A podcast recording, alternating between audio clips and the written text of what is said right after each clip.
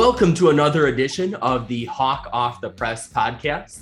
I'm your host, Gazette Hawkeyes reporter John Steppe.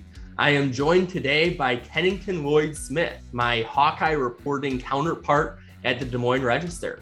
Kenny, thanks for joining me today. Thank you for for having me on. Uh, I'm a big fan of Hawk Off the Press. This is my second time being on the show, so I'm honored. I was honored the first time. I'm honored to be invited for a second time. Uh, looking forward to a good conversation. Well, hopefully, I can one up Leah on the questions I threw out you there.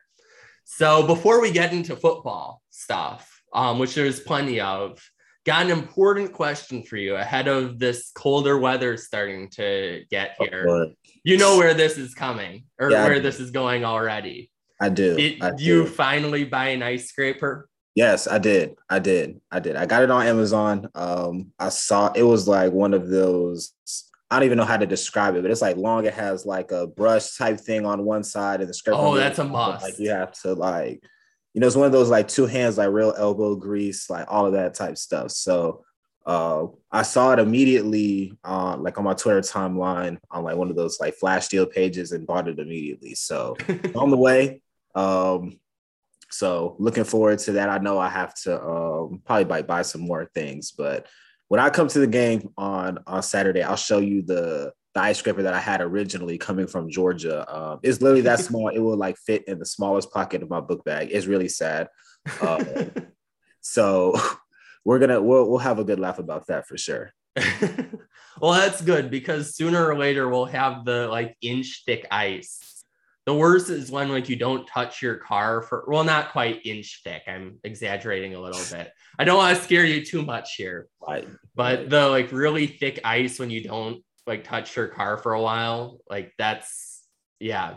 Good thing you don't have the pocket size ice scraper anymore.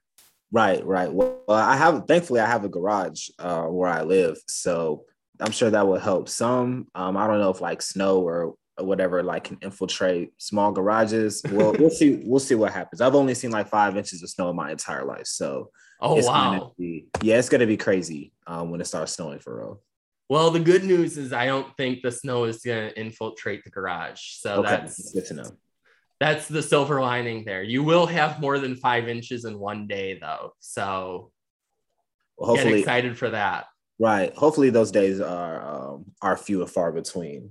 And hopefully, not Tuesdays or Saturdays. Right. 100 100%. Let's I'm good. I like I'm liking this good energy. I feel like we're getting off to a really good start um, today with the with these affirmations. Let's keep them going. All right. Well, going now into football, and as much as I could talk about Midwest weather as like the most stereotypical Midwesterner, um, biggest storyline going into this game seems to be Alex Padilla seems to be the starting quarterback unless something crazy happens. It wouldn't shock me if all of a sudden Ferentz pulls kind of a little bit of a rabbit out of his hat. But as of right now, it looks like it's Padilla time in Iowa City.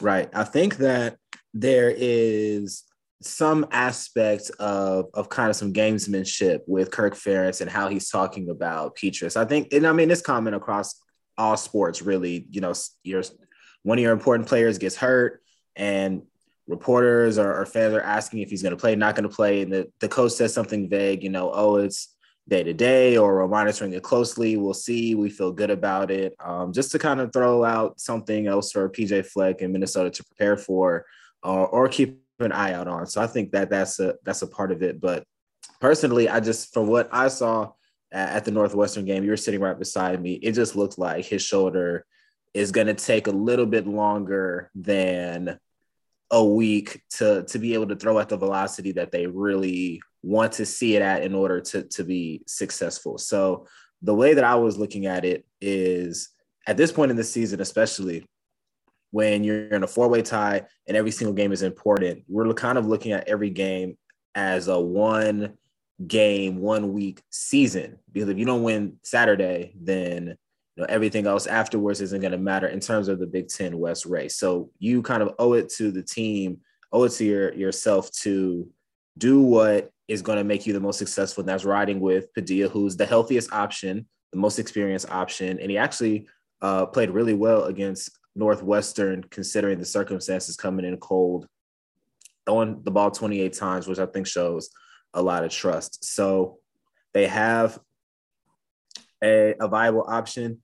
We've seen what, what he's able to do. So it makes sense to, to kind of roll with Padilla. I think the interesting question is let's say he has another great game against Minnesota, they win.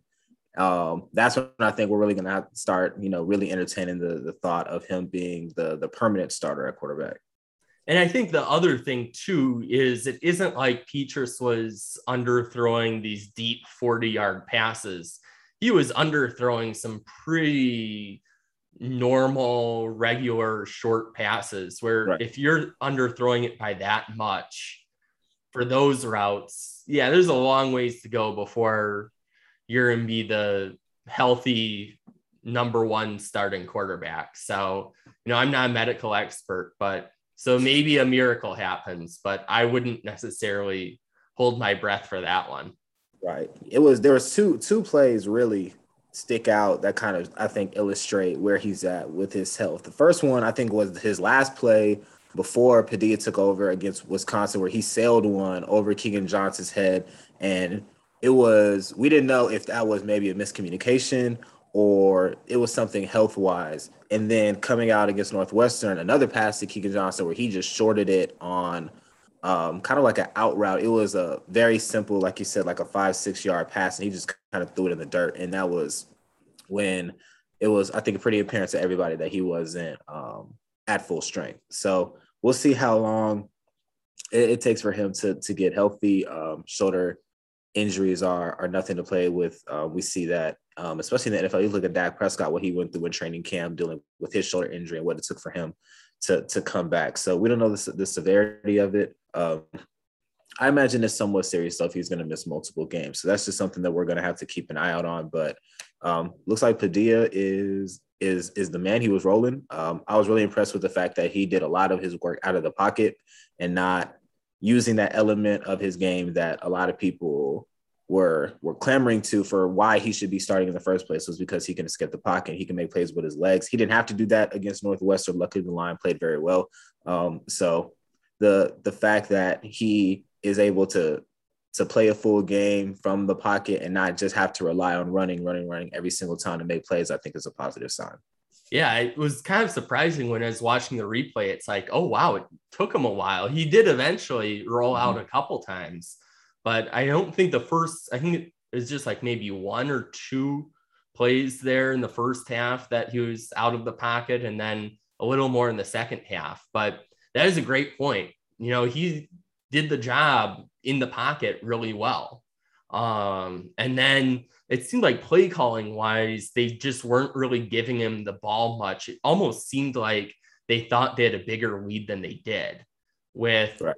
the way that they were just running the ball, not really in any unpredictable way, but just to kind of kill the clock. You have thought that it was a 31 point lead, not a what was it, 11 point lead at that point? Yeah, yeah. It was yeah, that is that is a good point. I think there's just a lot of there was just opportunities I think to squeeze out a few more points here, a few more points here, or so punch it here, punch it there, like really be um, aggressive, and they really didn't take those opportunities. I think that Kirk Ferentz says something like they felt like they had the game pretty much in hand with how well the defense was was playing, so maybe they didn't feel a super need to kind of like you know punch the gas. It kind of felt like throughout the game that I don't. I'll, I'll, let me start by saying this: there was never a point in the game really where I thought the Iowa was going to to lose the game. I feel like they had the game pretty much in their control, but they had their foot kind of hovering over Northwestern's neck, but they never really put their foot on it until Dane Belton's interception that that clinched the game. They were they were winning. They had the game in hand, but it just kind of felt like you know, a few plays here or there going the opposite way, and we could be kind of looking at a different ball game, which we saw for a very short period of time at the very end when they got the touchdown. Then Iowa three and outs with um, with the two minutes left, they punted the ball. It's like okay, like it's starting to get a little um, interesting here. So I think that in this game against Minnesota, especially, this is an a significant upgrade in talent level defensively from what they're going to see against Northwestern. I think that if there's going to be opportunities maybe let's say end of the first half, Iowa gets the ball to start the second half. They have an opportunity to execute a two minute drive, maybe get a field goal, come out, get the ball second half. They have to be able to, to take advantage of those opportunities. Um, because North Minnesota is, is a better team than Northwestern. So maybe those that conservativeness and the opportunity that Northwestern had that they that they faltered on, um, Minnesota could capitalize on, on that. So and Minnesota has a lot better of a rush defense too, where right. Northwestern is kind of Swiss cheese when it comes to their rush defense this year. But Minnesota is it's not Wisconsin level, but it's certainly a lot more formidable. So right. when you're trying, if you're just going to go to that default, okay, kill the clock here, that might not go so well. Right, exactly. Um, it was, you know, Minnesota's defense in a way is kind of like Iowa's when we're talking about an experience factor. Um, at Big Ten Media Day, PJ Fleck s- spoke about having 10 returner, returning starters coming back on defense this year. Last year, their defense took their lumps. They had a lot of young players. This year, you see a defense of of players who are more experienced, who understand the system, who are trusting the system, and they're seeing those results. I believe they have the eighth ranked um, defense, total defense nationally. So similar to Iowa in that regard, and that the players just kind of like that. The defense has an identity; they know what they're trying to do. It it seems to be very effective. I think that the best thing for Iowa is that uh, going up against a Northwestern team um, who had the last running rush defense in the Big Ten, at least they were able to execute in that game. I think that mm-hmm. if they weren't able to execute in that game, they just you know bare, we barely eked out a, a win. The the level of confidence will be a little bit different than the way that they, they they played, averaging five yards per carry. So at least they have some positive momentum. They can keep it, it rolling. Um, so I'm looking forward to, to seeing what they do in the run game. I think that's really going to be a key is like getting that established, keeping Padilla ahead of the sticks, um, and not putting him in situations um, that are going to be difficult for him. And the interesting thing too is how they're okay. I think everyone knew Tyler Goodson is one of the best running backs in the Big Ten if not nationally, in terms of talent. Um, he hasn't really had a ton of open space this year. So I think people would have expected, say, a Tyler Goodson to have a good game against Northwestern. But then Gavin Williams had that nice, I think it's 41 yards on 10 carries, mm-hmm. which certainly gets the job done as an underclassman thrown into that role. Um, and then you have Arland Bruce, who got the 10 yard run who kind of seems like almost a little bit of a running back at heart still. Um, so he seemed to enjoy getting the handoff there. So it's interesting that it's involving a few faces that maybe we wouldn't have expected to see a ton of, say, a couple months ago. Right. That was something that that I that I like seeing back into the fold is those kind of like jet sweeps that we've seen with the wide receivers, those end arounds. I feel like every time we've seen that this year, and it's only been a few times, it's been successful. The 1st mm-hmm. the first one that really comes to mind was Colorado State. Tyrone Tracy took one of those around and, and scored. I think there was a similar play against Maryland. I can't remember who it was. I think somebody had had a similar play and it was successful. Yeah, it sounds familiar. And then we didn't see it again until really the Northwestern game where, where Bruce took one for a touchdown. And then on the field goal drive, Charlie Jones took one of those for a first down. It only went six yards, but that was a, a successful play. So I like that variation. I feel like they can do even more with that now that they put it on tape a few times. It's been successful every time. So um, I like to see that. I did like what Gavin Williams brought to the table. I think that him and Goodson's games um, complement each other a little bit better than Goodson and Ivory Kelly Martin. So Ivory Kelly Martin is a veteran, obviously, he knows the system, but him and Goodson are pretty similar, kind of in build what they're trying to do in terms of run style. I feel like Gavin Williams is just like a straight line downhill, almost like power runner. We really haven't seen a lot of like yeah. shiftiness and a lot of moves, but he just runs really hard. Um, right into the teeth of a defense. So he's kind of he described it this week as kind of like a thunder lightning dynamic between him and Goodson. So I like what they brought to the table. Um, it seemed like Ferentz liked it as as well, like their dynamics. So I think the running game is in a good position, and it kind of has to be at this time of the year. Weather's turning; it's going to get cold. Um, the weather's going to be a little bit more unpredictable, so you have to be able to run the ball um, in the final month if you're going to be, you know, successful and potentially win a division title. Yeah, and it's interesting. Arland has been having a great year. Same with fellow true freshman Keagan Johnson. And you kind of wonder at the wide receiver spot if they kind of continue to take a more prominent role the longer that Padilla is under center. Yeah, definitely. I think that it's, it's difficult, I think, for coaches because you want to honor seniority and you want to to have you know to to put your all your faith in, in your veterans or players who have been there. But I think like a just, Tyrone Tracy, right? Exactly, Tyrone Tracy, Nico Ragaini, obviously, uh, who has made a lot of huge plays throughout throughout the year. Uh, but I think that it's just becoming obvious that Johnson and Bruce with their development and what they're doing every time that they're on the field, it's like they're almost too good to take off the field. And this is a good problem to have for Iowa because at the end yeah. of the year, the, the, there was questions at wide receiver. You knew you knew what Tracy brings to the table. He still brings those things to the table. Ragaini obviously has rapport with Spencer. He's made a lot of clutch plays this year. Charlie Jones is a veteran, but after those three, you really didn't know what you had. Now that you know you have two explosive, talented freshman receivers, in addition to your veterans, you feel like you have a pretty deep receiving core of five guys who can who can go out there and, and do the job. But I think that what we're seeing is kind of like almost like a changing of the guard, uh, with Johnson getting a lot more snaps, working exclusively kind of in like that that number one receiver spot, which I think um, is a is a fit for for him. Bruce is just kind of like a Swiss Army knife. You can do a lot of things with him. So I think even being a gunner, we right. heard yesterday from LeVar Woods. I was thinking, right. man, this kid can do everything.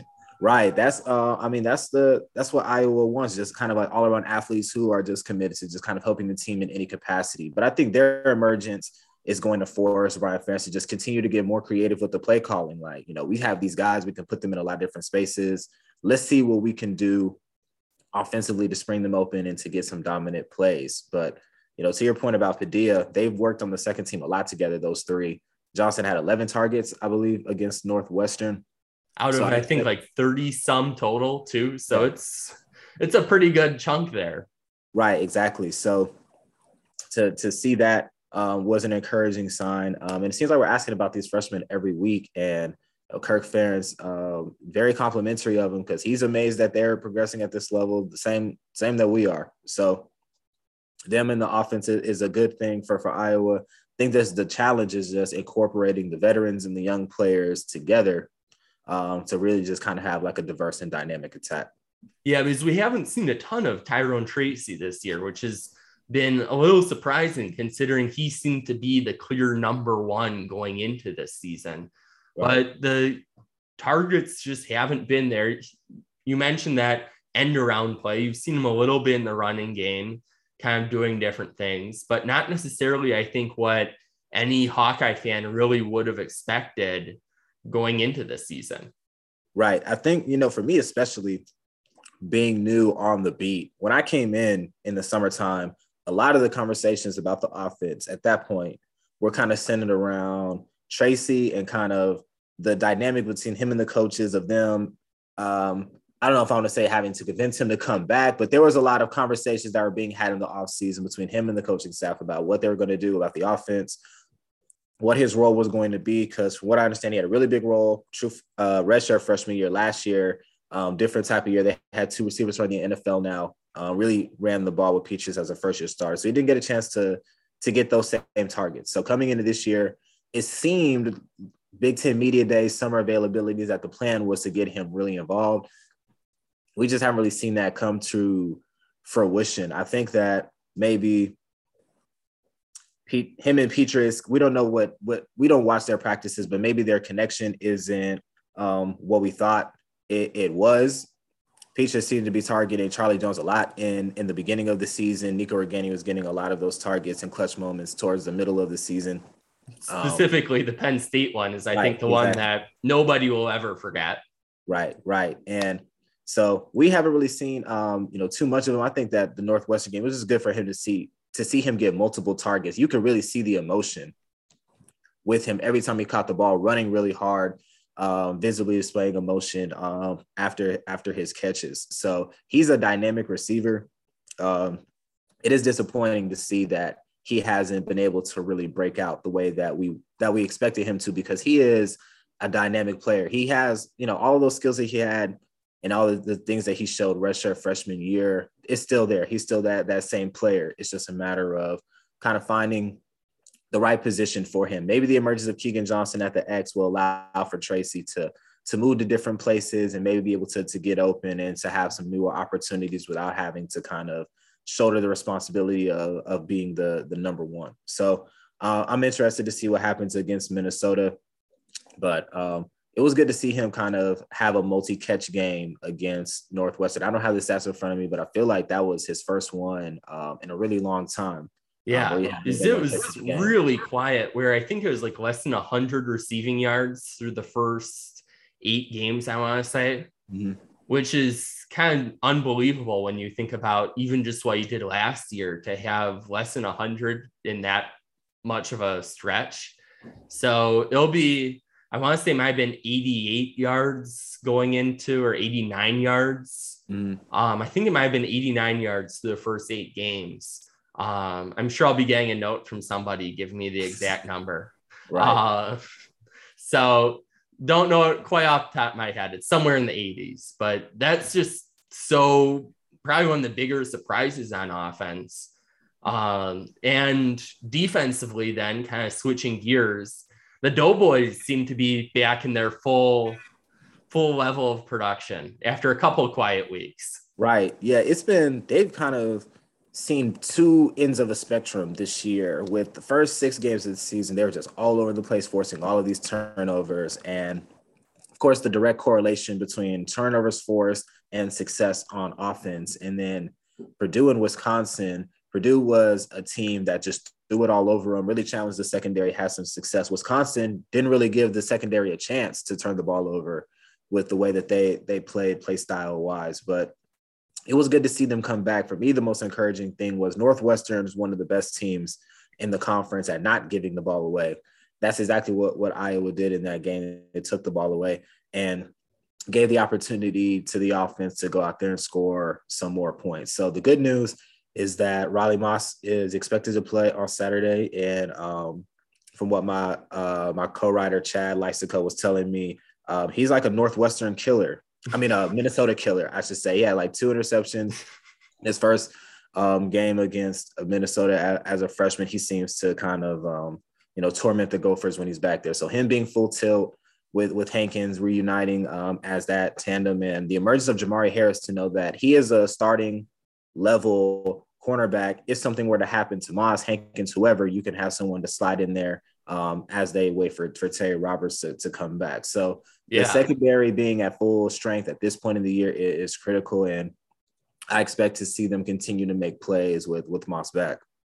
And Harris is a little bit of a question mark. He hadn't played a ton. I think it was like eight games he had appeared in before this season. Recording a stat, I think in only one of those. And then all of a sudden, you see him emerge as a very capable cornerback. He got beat on that one play against Northwestern. So that one, though, is okay. You're going to have some of those mistakes right. with that lack of experience. But he settled in there, first career interception. And it kind of makes you think okay, that next generation of the Doughboys, he could be a big piece of that. Absolutely, 100%. That's what I was thinking um, even the, the Wisconsin game, they challenged him a lot early in the game. I felt like he he held his own. There really weren't any plays in that Wisconsin game where there were any deep shots over the field. It was a very conservative passing game. A lot of you know Iowa playing zone. A lot of those were just kind of like easy completions, kind of like give me completions that that Wisconsin was was making. He really did get beat on too much. But that's exactly right. When I was looking at him, that game, then coming Northwestern game, seeing him do it two weeks in a row. I was thinking to myself, this looks like somebody who could really be cornerback one next year if if Moss and Hankins leave.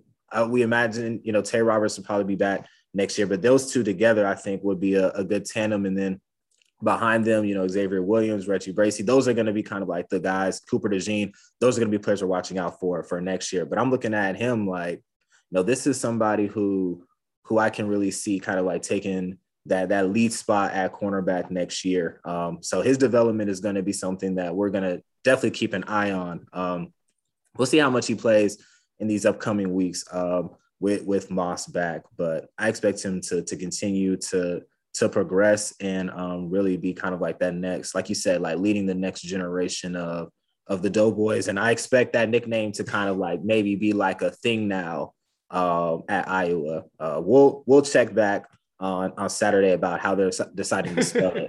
But right now it's with a Z. But right I like your idea of the dollar sign. Right, like just a literally like, and you know, if any players are, are watching this, you don't have to give me a, a percentage of of the NIL deal. I just want the, I just want the credit, but really, like, just imagine like imagine that like on a shirt, like you know, maybe their faces, maybe their last names, and it just says Doughboys dollar sign S. Like it's, I can just see it. So oh yeah, um, I it would become almost as popular as the punting is winning shirts. Right, exactly. Like. Yes. Maybe Raygun is hearing this, and right. maybe Raygun, you should have that NIL offer out to the secondary there because you know that'll be good. And now we know, or now we know that Kirk Ferentz knows what that means with the right. Doughboys. Right. You didn't quite get that at first. I forgot that a turnover was also a pastry. Right. So yeah. he was saying like dough, like um the dough, like turnovers, and I right, was really confused. And right. then you came in clutch there. Yeah, like had to, yeah, I was like, no, nah, it's money. But that was a good, that's why that's why I kind of hesitated to, to save money because I was thinking to myself, like, wow, that really does make sense. It's really just hilarious, like the the the age gap between like players or even like young media members like us and then him to kind of like see how he thinks. And it's like he's I'm you know, obviously he's not just like up on slang like like we are. So he's like, you know, using his definitions and it's like comparing it to ours. It's just it's funny. But he said he was all for the nickname. Um, he said he was offered for the NIL. So the players have have the green light. So the capitalist society, as right. Ferentz brought up. Right. So if they um if we start to to see those shirts, um, I think that would just be like I think that'd be so cool. And I think it's it's kind of surprising that that that group, especially, and this is something that you know, Tory Taylor is only in his second year, but the secondary is they have been doing this for years. Like this is like they have a long-standing tradition of turning the ball over in great and great secondary play. So it's kind of crazy that they don't have some type of like nickname or or calling card. I know that's not the the Iowa way. I think that might have been after the miss, the Maryland game. Riley Moss was like, "Yeah, we don't do the turnover chains or the, the savage pads, or we don't do any of that stuff. We just do attaboys and we just go back out there and do it again." So maybe that's um, that's not what they do, but there's an opportunity here for for Doughboys. They might need yeah. to make an exception for this one.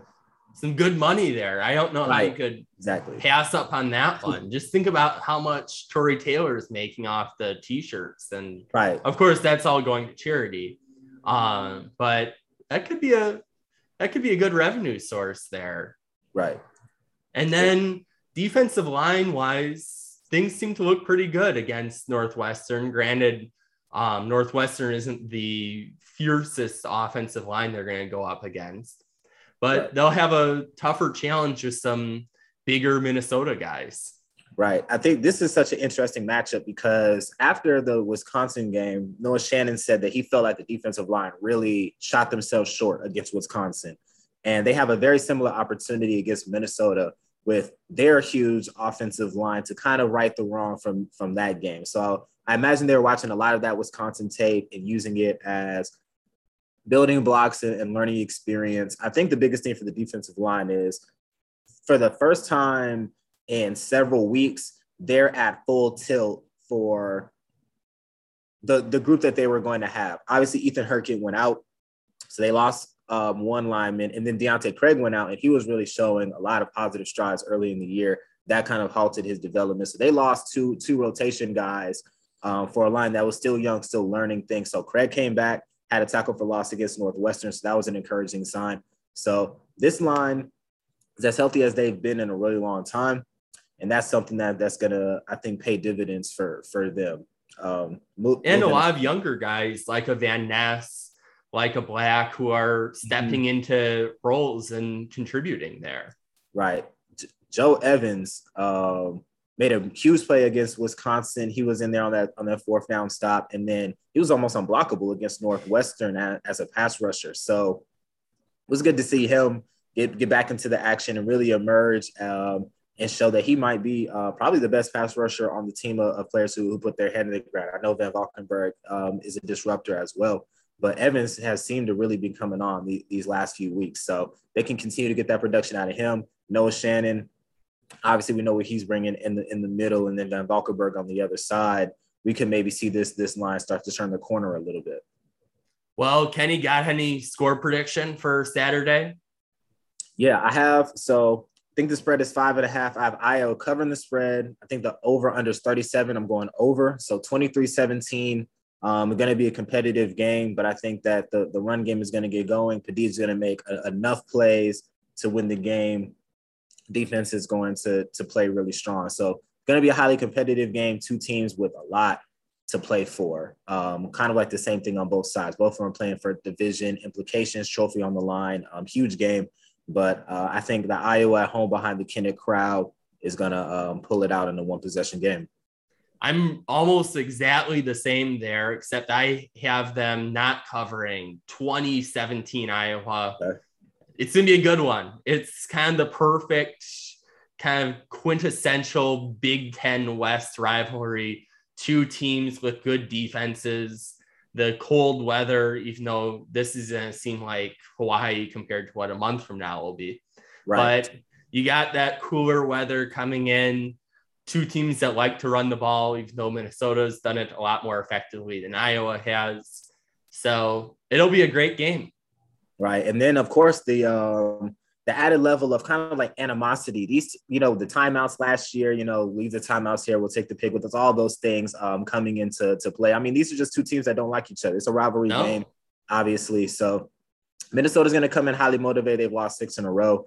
Um, Iowa's gonna want to not lose another trophy. So you know something's going to have to to give uh, on, on Saturday, but it's going to be um, an amazing amazing game, amazing day of college football. Um, huge opportunity for both of those teams to reinsert themselves in the national conversation as we're winding down these last few weeks of the season. Yeah, I think whichever team wins is going to be the second team in a two team race for the Big Ten West behind Wisconsin. So it's right. it's do or die time here. Right, right, one hundred percent. This is what they this is what they said they wanted uh, at the beginning of the year. Even after all their big wins, you know, they said we want to be able to be in a position where we're playing relevant football in November. The Northwestern game kind of propelled them to this point where now they're playing relevant in November.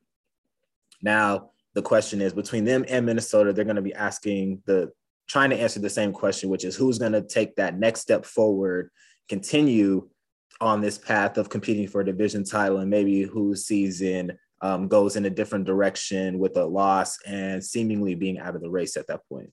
Yeah, and then looking closely at the bowl forecast to figure out which one do you avoid the Cheez-It Bowl? You know, right. that's not one I think that has a Big Ten affiliation, but take any of the other ones there. Right. It's it's interesting because I looked it up.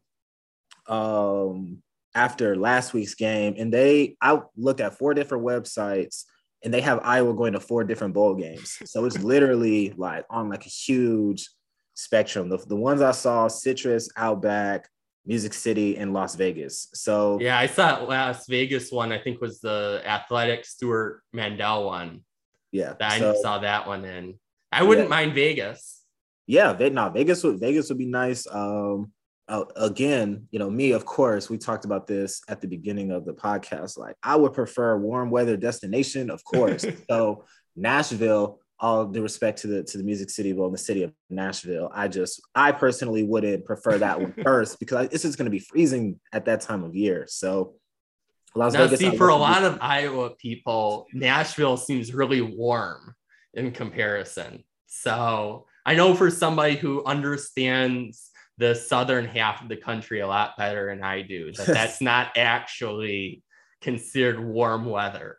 Right. No, it's definitely no, it's definitely not. It's gonna be at that time of year near New Year's, it's gonna be like 30 something high, high in the 40s in, oh. at that oh. time, at that time of it's gonna be freezing outside. So oh okay, um, yeah, I, I agree. Let's go farther south. Yeah, citrus sunny, sounds nice. Sunny, right? They're gonna be some players gonna be wearing long sleeves in in that game, um, close to New Year's. But you know, Tampa, Orlando, no, you know, close to some water. Um, sunny day. The everybody's gonna be wearing, you know, short sleeves. It'll be a nice break from what is going to be probably a brutal December from what um, I am preparing myself for. I'll be checking in on you like on that first like minus three degree high day. That that yeah. one's a that one's a fun one. Right now, you're gonna you're gonna hit me up. I'm gonna be like, I'm cool. I'm in the house. I'm inside. Like I'm not going out. I'm not going outside to today. well, nice full circle there. We start off with winter. We end with winter. Right. So hopefully your second appearance on the podcast was as good as the first. Definitely. And thanks for the time today. Yeah, no, I had a, I had a great time. Uh, like what you've been doing since you stepped into this this role at the Gazette. Um, we always have fun and good banter with each other, that availability or in the press box. So um, looking forward to continuing that. And um, I will bring that ice scraper on, on Saturday so we can have a good laugh about that. Okay. And I still owe you some cheese curds. So yes, yes. Maybe I'll bring those. Well, can't really bring that into the press box. We'll right. take care of that another time. Yeah, we'll definitely work it out. We'll work it out. Thanks again. All right. Thank you. My next guest on the Hawk Off the Press podcast is Randy Johnson, the Gophers reporter for the Minneapolis Star Tribune. Randy, thanks for joining me today. Oh, th- thank you. No problem there. Should be fun. Well, it seemed like things are going pretty well for the Gophers as they had that winning streak going, and then Illinois happened. What exactly went wrong there? You know, it just kind of a, a little bit of everything went wrong. It, it, kind of seemed a little similar to their loss to Bowling Green earlier in the season. It, it they just didn't get their offense going. Uh, they got behind early, fourteen nothing uh, on the first play of the of the uh, second quarter, uh, and just they just couldn't get the, their run game. Only produced 89 yards. Two games before they had gone over 300 both of those games. Um, got beat up front. Uh, offensive line had an uncharacteristically bad day. Uh, gave up six sacks. Tanner Morgan threw a couple interceptions. One one early in the game that uh, Illinois cashed in for a touchdown. Then one one at the end that ended the Gophers' last threat. Uh, yeah, they just you know they were forced to play out of their comfort zone, and, and that's that's one way you can you can beat the team is, if you make you make them pass. If you uh, get a lead on them, they haven't always been the best at uh, at uh, coming back. They haven't been in that situation too often this year either. And you're talking about that comfort zone. The comfort zone definitely seems to be running the ball, even though it's involving now some players that maybe weren't at the top of the depth chart, say a couple months ago. Yeah, they're they're basically down to their fifth and sixth running backs as it would would have started the season uh, on the depth chart. Uh, well, they lost the reigning Big Ten running back of the year, Mo Ibrahim, in the first game, uh, torn Achilles. They they lost Trey Potts at Purdue. Uh, they lost Bryce Williams at Northwestern to a, um, uh, ankle injury um, that required surgery. They had Cam Wiley, a um, who was probably about fourth in the depth chart going into the season. He he entered the transfer portal, so they're yeah, they're down to uh, uh, a redshirt freshman Ky Thomas and a true freshman Marquise, Marquise or Marquise Gray or Mar'Keise Irving, who's uh, uh, they're they're both four star backs and they have a lot of potential. They've shown a lot of productivity so far with back to back hundred yard games uh, for both of them, but they were shut down this past week by Illinois wow, there can't be too many people left in that room there at this yeah, point. Yeah, their, number three running back right now is a uh, they they took a linebacker, Derik LeCaptain, uh, moved him over uh, uh, to, to offense, and he, he responded late in the uh, Northwestern game with a, a 24 yard touchdown run where he uh, basically uh, broke three or four tackles and found the end zone. Oh wow, that's really getting creative there when you have your linebacker doing that. Two two position athlete right there.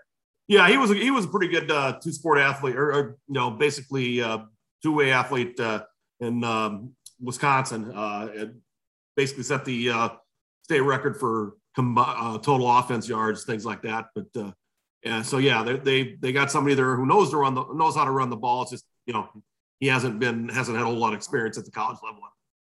And then quarterback, Tanner Morgan's probably not a stranger to many Iowa fans after the last couple years. Seems like he's really somebody who utilizes that run pass option a lot. Yeah, he, you know, there he, he's uh, he, has been a, a, pretty good game manager this year for him. Uh, they base, you know, they they like to uh, run the ball. They run it seventy percent of the time this year. They like to bleed the clock, uh, limit limit possessions for the opponent, and Tanner's been pretty efficient for the most part. It, the tough parts is, is when, he uh, gets put in a situation where they're forced to pass. Um, uh, you know, two years ago he had an outstanding year, uh, a second team All Big Ten, and it helped that, uh, immensely that he had two NFL caliber wide receivers there, and Rashod Bateman and Tyler Johnson. Um, they don't have that. They've they've along with the depleted running back core, they've had uh, injuries uh, to the wide receiver core too. Uh, Chris Autman-Bell's uh, their best receiver's been in and out of the lineup. Uh, they've had some time missed by Daniel Jackson and, and uh, Dylan Wright. So it's just it's just a lot of inconsistencies, and it kind of caught up with them uh, at, against Illinois. And then Iowa is coming off in their last two games, kind of polar opposites in terms of rush defenses. They had Wisconsin, that's probably as good of a rush defense as there is in the conference. And then they go from that to Northwestern, which is about as porous of a rush defense in the conference, back to back weeks there. Where on that spectrum do you see Minnesota being in terms of rush defenses? Well, Minnesota was was uh, they they were very good against the rush. They were they were second in the conference going into the Illinois game. They gave up 150 to uh, Illinois' uh, good running back there. Um, so a lot of it was early. They um, they fell behind. They right away uh, gave gave up a 49 yard, yard drive after an interception, and then a long 84 yard drive to make it 14 nothing. But they stiffened up the rest of the way. They basically uh, Illinois had half of its yards on those first two possessions, and the Gophers held them scoreless the rest of the way. And then in terms of pass defense, it'll be an interesting time for Iowa's quarterback situation with it looking as of right now that Alex Padilla is going to be the starter, but who knows? Kirk Ferentz could always put pull a rabbit out of his hat between now and Saturday. So we won't be totally sure till they take the field at Kinnick. But what should Iowa fans expect to see from this Minnesota pass defense? Well, I, I think it would uh, be really important for the Gophers. Uh, they're probably their strength is their defensive line. They rotate about eight guys in there, and they've got a lot of productivity from them. If they can put some pressure on the quarterback, uh, that'll make it uh, the job of the secondary a lot easier. Uh, they've got two pretty good uh, linebackers in Jack Gibbens and uh, Mariano Sori-Marin. They've they've upped their play quite a bit. They're they're solid pretty much all, all over on defense. So you know the defense uh, need to come need to needs to come up pretty big, and if they could you know pick off a pass or two or get or get a fumble, I mean that would go a long way because we all know how how Iowa feasts off turnovers, and you know they got to be Gophers got to play pretty clean on offense to avoid that. Yeah, saw that one with Northwestern, where the Iowa secondary that calls themselves the Doughboys are kind of back there with the three interceptions. It is funny, Kirk Ferentz. Um, I asked him about that, and he thought that as Doughboys because of the turnover, like the pastry. and then we had to say, no, not that. money. no, money other dough. Uh, special teams wise, it looks like Minnesota's had a punter that's kind of settled in after maybe a rocky start to the year. Yeah, Mark Crawford's been pretty good lately. He, he's uh, he, he's done a good job. Uh, flipped the field a couple times. He's he, he's decent uh, pinning uh, opponents down in there, down inside their twenty. Um, you know that's been a bit, a bit of a strength in the special teams. Uh, kicking game uh, a little bit uh, not so much there. They've uh, last week it hurt him. Uh, Matthew Trickett missed a 45 yard field goal, then an extra point. Um, their their regular kickoff man, um, Dragan Kesich, was out last week because injury. Um, uh, Trickett took took over there and did fine uh, with a couple touchbacks. Um, but yeah, that that they uh, they need reliability from the kicking game. Well, it'll certainly be an interesting matchup in terms of seeing who takes home the bronze pig which when it's a rivalry involving a bronze pig, you know it's a true Midwestern Big Ten game right there. Randy, oh, yeah. thanks for the time. Yep, thank you. And thank you to the listeners for tuning into another episode. I'll be back with an edition of After the Final Score after Saturday's game. Until then, we will talk Hawks later.